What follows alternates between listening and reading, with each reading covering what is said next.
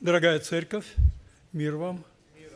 Слава Господу, что сегодня Господь нас повел своим путем. Он сразу нас нацелил на то, чтобы мы дорожили духовными ценностями. Потому что плотских ценностей так много, они преизобилуют каждый день нашей жизни.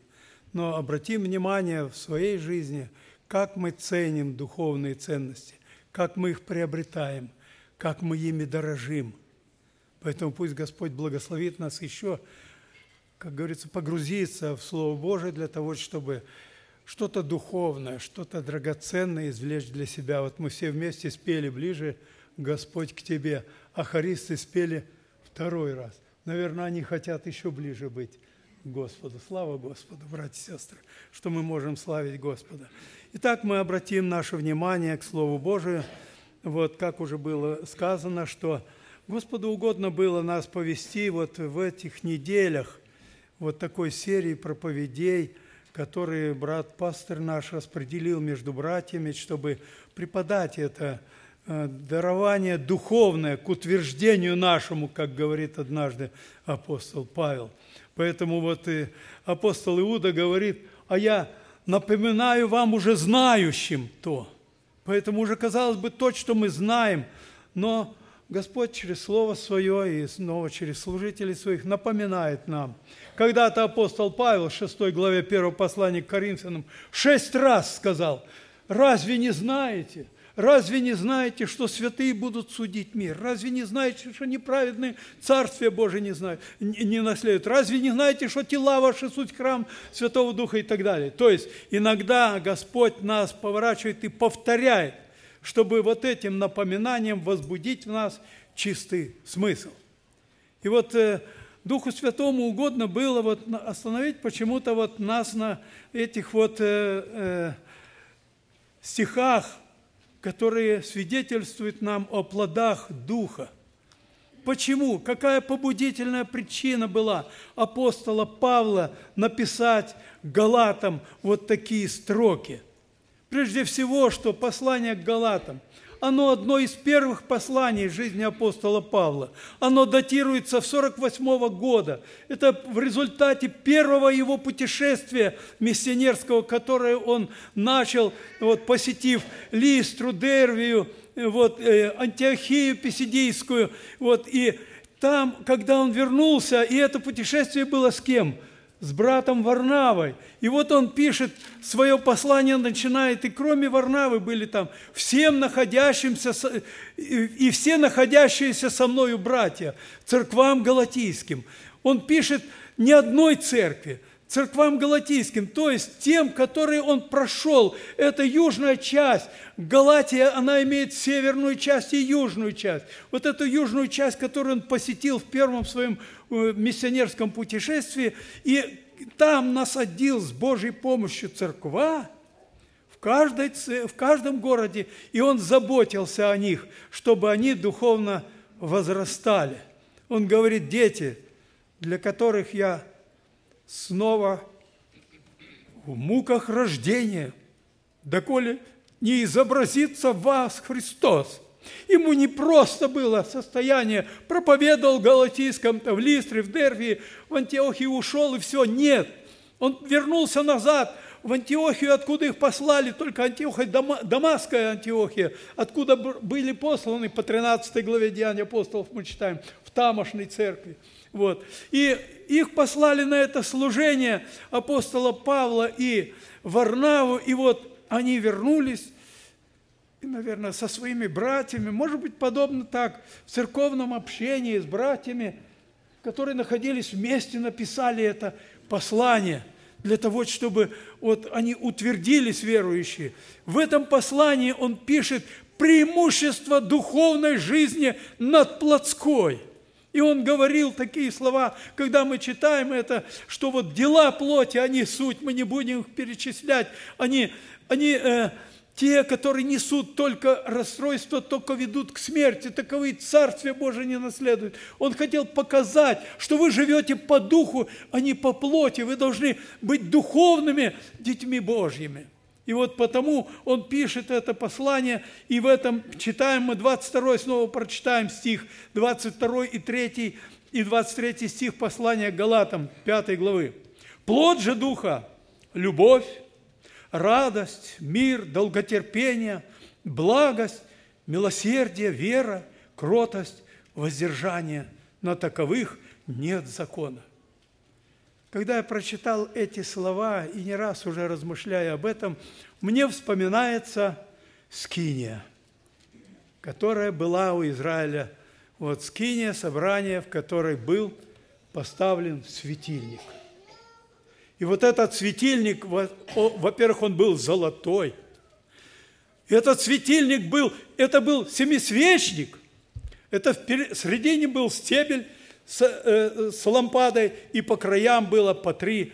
Это семисвечник, и он э, наполнялся маслом. Оливковое масло вливали туда, и он светил. Но каждое утро первосвященник приходил и очищал каждую, каждую лампадку, весь нагар, который был. И вот это освещало, это наполняло полноту Божию среди израильского народа в этой скине. А здесь апостол Павел усматривает девять таких лампадок, которые должны быть на этом светильнике. Светильник не был отдельно каждая свечка, нет. Они были, он был общий, чеканный. Поэтому все это называется, и поэтому апостол Павел говорит, плод же Духа, он не говорит плоды Духа. Это на этом светильнике э, эти лампадки – и вот одни из этих лампад, вот мы прочитали любовь, радость, мир, долготерпение, благость, милосердие, вера, кротость. Когда я утром слушал проповедь и о вере, и о кротости проповеди, я подумал, и брат сказал, Владимир Романович, братья и сестры, как часто не получается у нас не получается кротости, не получается той любви, как часто не получается радости, чем-то она бывает подавлена, как часто не получается мира, мира в семье, мира в сердце, мира с Богом. Как все эти моменты, хотя это драгоценные, которые сиять должны, подобно этих светильников, которых так много у нас сегодня, как не хватает долготерпения, да, вот когда надо было что-то потерпеть, что-то снизойти, брат или сестра виновен против меня, отдай, что должен, и все, я не хочу терпеть. У нас не хватает этого терпения. У нас не хватает благости быть добрым таким. В душе добрым быть. У нас не хватает порой милосердия – вы знаете, когда этот же раб, который не мог проявить милосердие к тому, который должен был 100 динариев, несчастная цена, нет, отдай, что у нас милосердия нет к этому. Кто-то в беде, у нас нет с нас того самарянина, который бы оказал это милосердие – Поэтому вот, но все это апостол Павел пишет для того, чтобы направить, нацелить, водрузить всех детей Божьих галатийской, галатийских церквей вот к такому духовному, возвышенному образу жизни. Когда будет милосердие, когда будет вера, о которой мы сегодня так много различно слышали, как порой не хватает нас этой веры, да, ну вот, Господь хочет зажечь. Вот знаете, как тогда был светильник, так мудрость Божия говорит, э, книга притч, когда мы читаем такие слова, вот мудрость Божия говорит о том, что, что является светильником. 20 глава книга притчи, 27 стих. «Светильник Господен – дух человека» испытывающий все внутренние глубины сердца.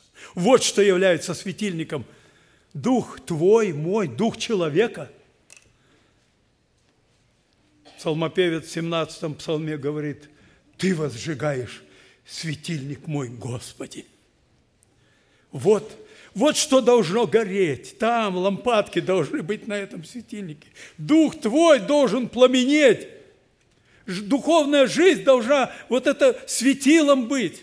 Вот эта вера, которая должна быть явлена в нашей жизни. И вот здесь вот апостол Павел указывает на то, что вот есть еще качество одно – воздержание. Хотя оно написано в самом последнем словом в этой многогранной э, мысли апостола Павла, но она, оказывается, нужна нам на все моменты. Воздержание. Как оно необходимо. Сколько бед приносит невоздержание в жизни. Ведь так, братья и сестры? Сколько бед в семье от того, что нет воздержания. Сколько неприятностей у мужа с женой, когда нет воздержания. Когда общаемся мы в обществе, всегда ли у нас есть то воздержание? Слово воздержание – это умение владеть собой, своими эмоциями – удерживать свои греховные наклонности. Вот оно что, воздержание.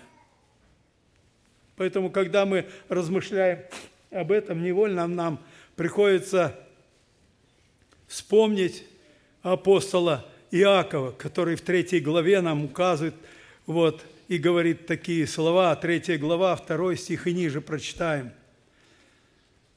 «Ибо все мы много согрешаем – кто не согрешает в слове, тот человек совершенный, могущий обуздать и все тело.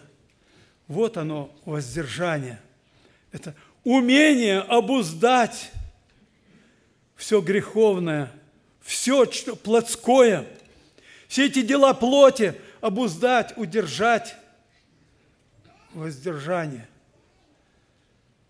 Давайте будем откровенны – слушая это, размышляя, Господи, а как у меня обстоит дело? Воздержание нужно в наших разговорах, в наших речах. Вот здесь апостол пишет, вот мы влагаем удила в рот коням, чтобы они повиновались нам и управляем всем телом их. Вот и корабли, как невелики они, как не сильными ветрами носятся, небольшим рулем направляются, куда хочет кормчий. Так и язык – небольшой член, но много делает. Посмотри, небольшой огонь, как много вещества зажигает.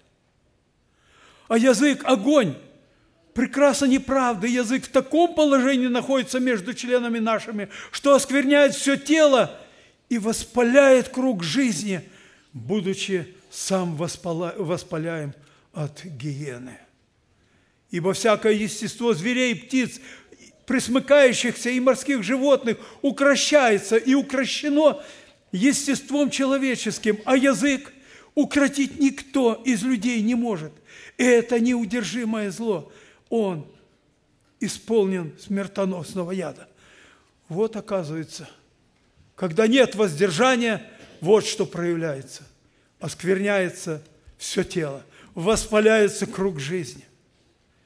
И это, и это со стороны искусителя, который пользуется твоей слабостью и моей, и хочет проявить свое действие.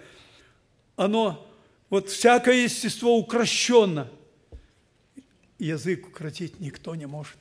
Поэтому, поэтому апостол Иаков и говорит, что кто не согрешает в слове, тот человек совершенный, могущий обуздать и все тело. Когда-то псалмопевец сказал, он говорит это в 31-м псалме, «Не будь как лошак, как конь необузданный». И вот давайте мы прочитаем эту мысль. Очень интересно он там говорит. Он говорит конкретно, ясно, твердо, определенно. Он говорит о том, что именно от этого много зависит, Девятый стих, Псалом 31. «Не, будь, не будьте как конь, как лошак несмысленный, которых челюстью нужно обуздывать, уздою и уделами, чтобы они покорялись Тебе. Чтобы они воздержались, нужно обуздывать. Вы знаете, вот это одеть уздечку, это не так просто. Псалмопевец говорит, 38 псалме 2 стих, «Я сказал, буду я наблюдать за путями моими, чтобы не согрешать мне языком моим. Буду обуздывать уста мои, доколе нечестивые предо мною». Это кто должен над этим работать? Я, ты, каждый из нас. Наш дух должен быть наполнен этой борьбой.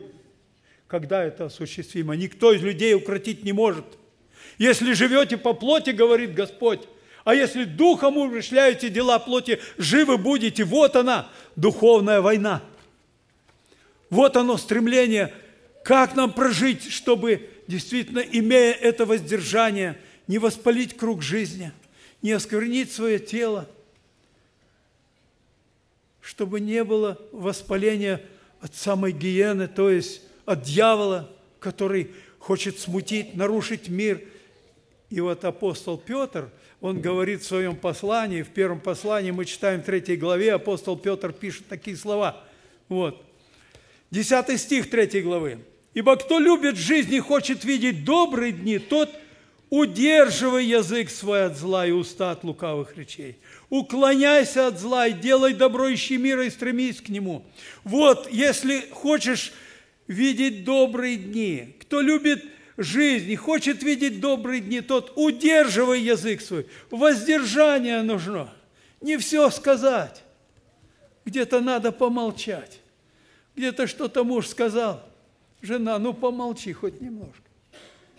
Не молчит. В чем дело? Нету воздержания. А от этого, от этого что?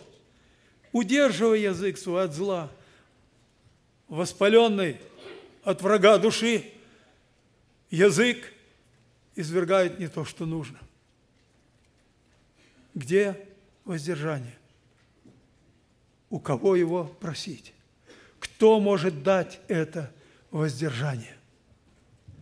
Вы знаете, Господь сказал, Дух Святой, который придет, Он научит и наставит. Он обличит. Вот, оказывается, кто может помочь нам. Дух Святой научит, подскажет. Подожди, ты ж, ты ж помолчи, да что ж ты говоришь? Дух Святой подскажет. Мы должны чувствовать голос Духа Святого, который работает в нашем душе, в нашем сознании и говорит, не это тебе надо. Не имея воздержания, сколько беды бывает, сколько потом слез бывает в твоей, в моей жизни, когда, эх, сказал, а не то. Сколько нарушил, что делать теперь? Сколько стоит это теперь вернуть все, что в невоздержании сделал? Если кто хочет видеть добрые дни, удерживай язык свой. Мы думаем, ну только воздержание нужно нам при устах наших. Нет. Плотская наша природа, она такая, что у ней много требований. И во всем нужно иметь воздержание. Господь сказал некогда в книге Экклезиаста, мы читаем в пятой главе следующие слова. Книга Экклезиаста, пятая глава, первый стих. «Не торопись языком твоим, и сердце твое да не спешит произнести слово пред Богом, потому что Бог на небе, а ты на земле, поэтому слова твои да будут немноги. Не дозволяй устам твоим вводить в грех плоть твою. Для чего тебе делать, чтобы Бог прогневался на Слово Твое и разрушил дело рук Твоих? О, какие последствия невоздержанных уст! Слова твои да будут немноги. Бог на небе, ты на земле. Не спеши произнести слово пред Богом.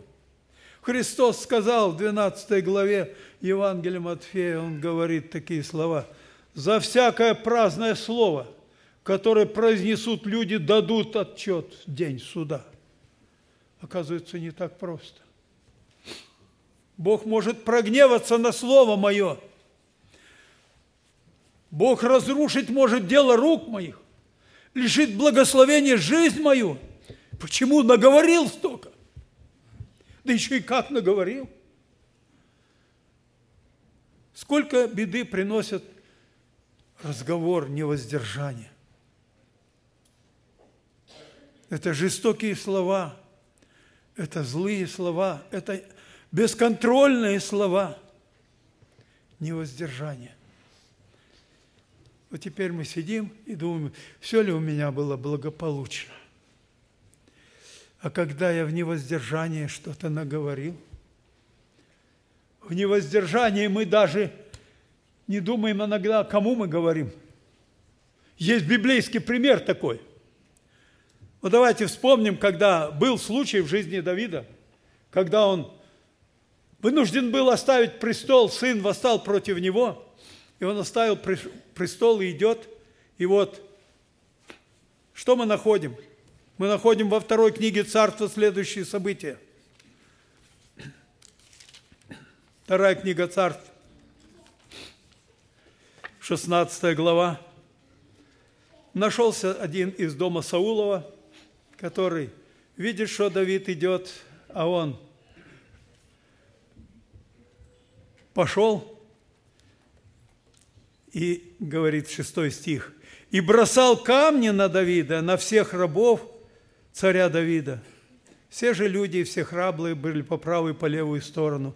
Так говорил Семей, злословие его, уходи, уходи, убийца, беззаконник. Восьмой стих. Ибо ты кровопийца.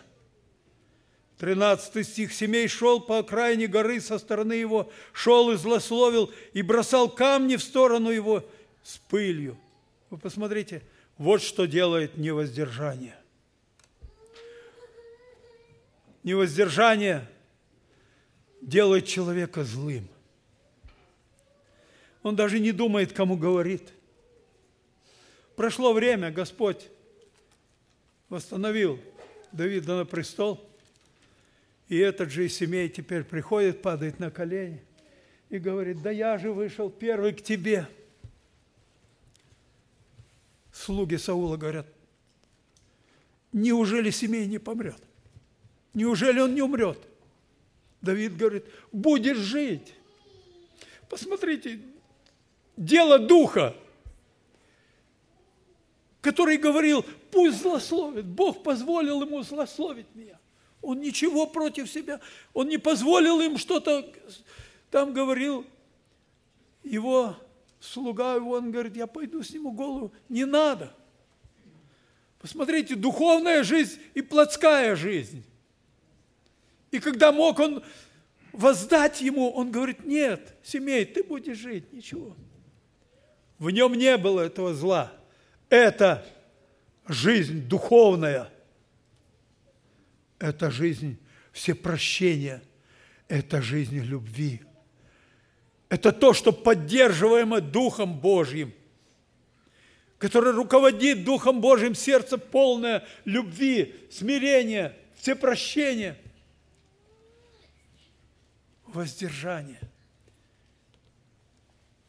Братья и сестры, как нам важно иметь воздержание. В этом воля Божья. Первое послание апостола Павла к фессалоникийцам, четвертая глава нам говорит об этом. Следующие слова давайте мы прочитаем. Четвертая глава, третий стих. «Ибо воля Божия есть освящение ваше, чтобы вы воздерживалась от блуда, чтобы каждый из вас умел соблюдать сосуд, свой сосуд святости и чести, а не в страсти похотения, как, я, как и язычники, не знающие Бога. Невоздержание простирается наши, на наши плотские наклонности. Воля Божия есть в том, чтобы мы воздерживались. Апостол Павел говорит, я порабощаю усмиряю тело мое. Воздержание, как это нужно чтобы сохранить сосуд свой В святости и чести нужно воздержание. В этой же главе, вернее, в пятой главе апостол Павел еще обобщая говорит такую мысль, 22 стих, «Удерживайтесь от всякого рода зла». Как оно нас окружает, как оно хочет проникнуть в семью, в взаимоотношения мужа с женой, с детьми. Удерживайтесь от всякого рода зла. Как важно нам иметь это воздержание. Вы знаете, мы иногда недооцениваем это. Так было в жизни апостолов. Давайте вспомним, как в невоздержании поступал один человек в церкви. Его звали как? Кто помнит? Диатреф. Вот давайте вспомним, что он говорил в своем невоздержании. И на кого он говорил. Так мы читаем. Третье послание Иоанна. Тут одна глава всего. 9-10 стих. «Я писал церкви, но любящий первенствовать у вас Диатреф не принимает нас. Посему, если я приду, то напомню о делах, которые он делает, понося нас злыми словами. И недовольствуясь тем, и сам не принимает братьев, и запрещает желающим, и изгоняет из церкви. Вот невоздержание куда приводит. Злословить злыми словами. В подлиннике звучит так. Вдогонку обвинять и оклеветать человека. Вот что делает невоздержание. Вот такой был Диатреф. Сохрани Бог, чтобы у нас был какой-то такой Диатреф, который стал на эту позицию. При слышании этой истины будем помнить, что мы должны думать.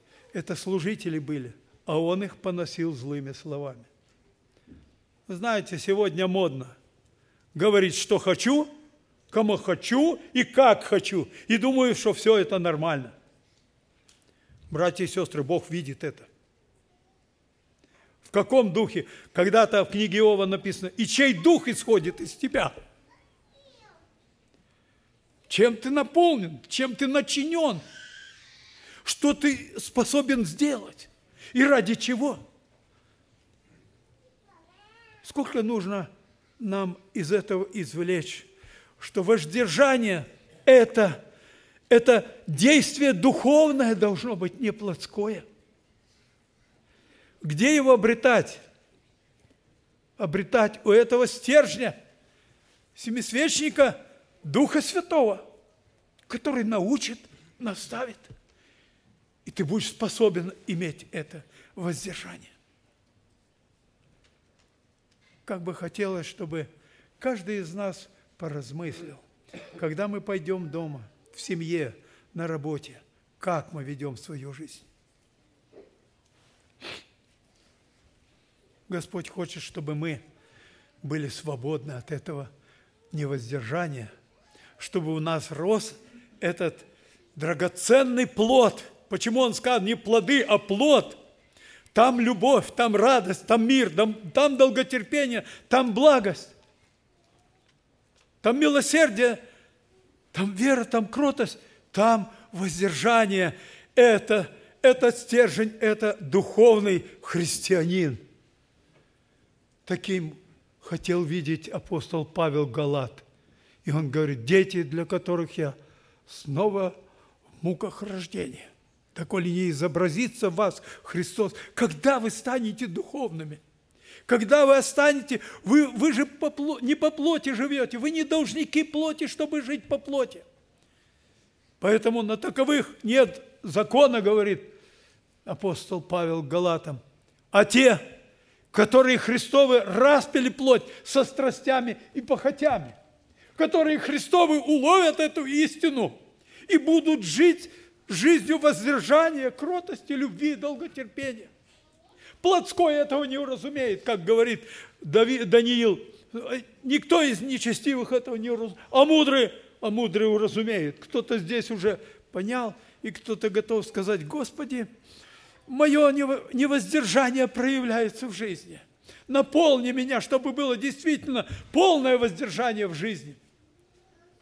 Чтобы не препятствовало мне ни в семье, ни в церкви, ни в обществе. Да поможет нам Господь, братья и сестры.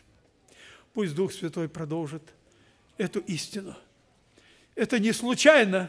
Господь усмотрел воспитывать нас, преподавая нам вот эти уроки о плодах Духа, чтобы мы стремились именно жить и воспроизводить в своей духовной жизни плод Духа, плод Духа Святого, плод Духа от Бога, не плотской образ жизни. Когда-то сказал апостол Петр, ибо довольно, что уже в прошедшее время дней жили по человеческим похотям. Поэтому пусть Господь поможет нам вооружиться той же мыслью, чтобы не грешить, чтобы остальное во плоти время жить по воле Божьей, чтобы Господь радовался нами, чтобы Он нас благословлял, чтобы жизнь наша действительно была этим семицвечником. Пусть Господь поможет нам. Братья и сестры, наверное, есть что сказать Господу. В глубине души скажи перед Богом и перед Ним, перед собой. Придешь домой, закрой дверь, скажи отцу твоему в, в тайне, исповедуй все, что ты наделал не так. Для этого читаем мы. Для этого учит нас Господь, чтобы мы исправились и жили духовной жизнью для славы Его. Аминь. Давайте помолимся. Кто имеет желание помолиться, помолитесь, братья и сестры.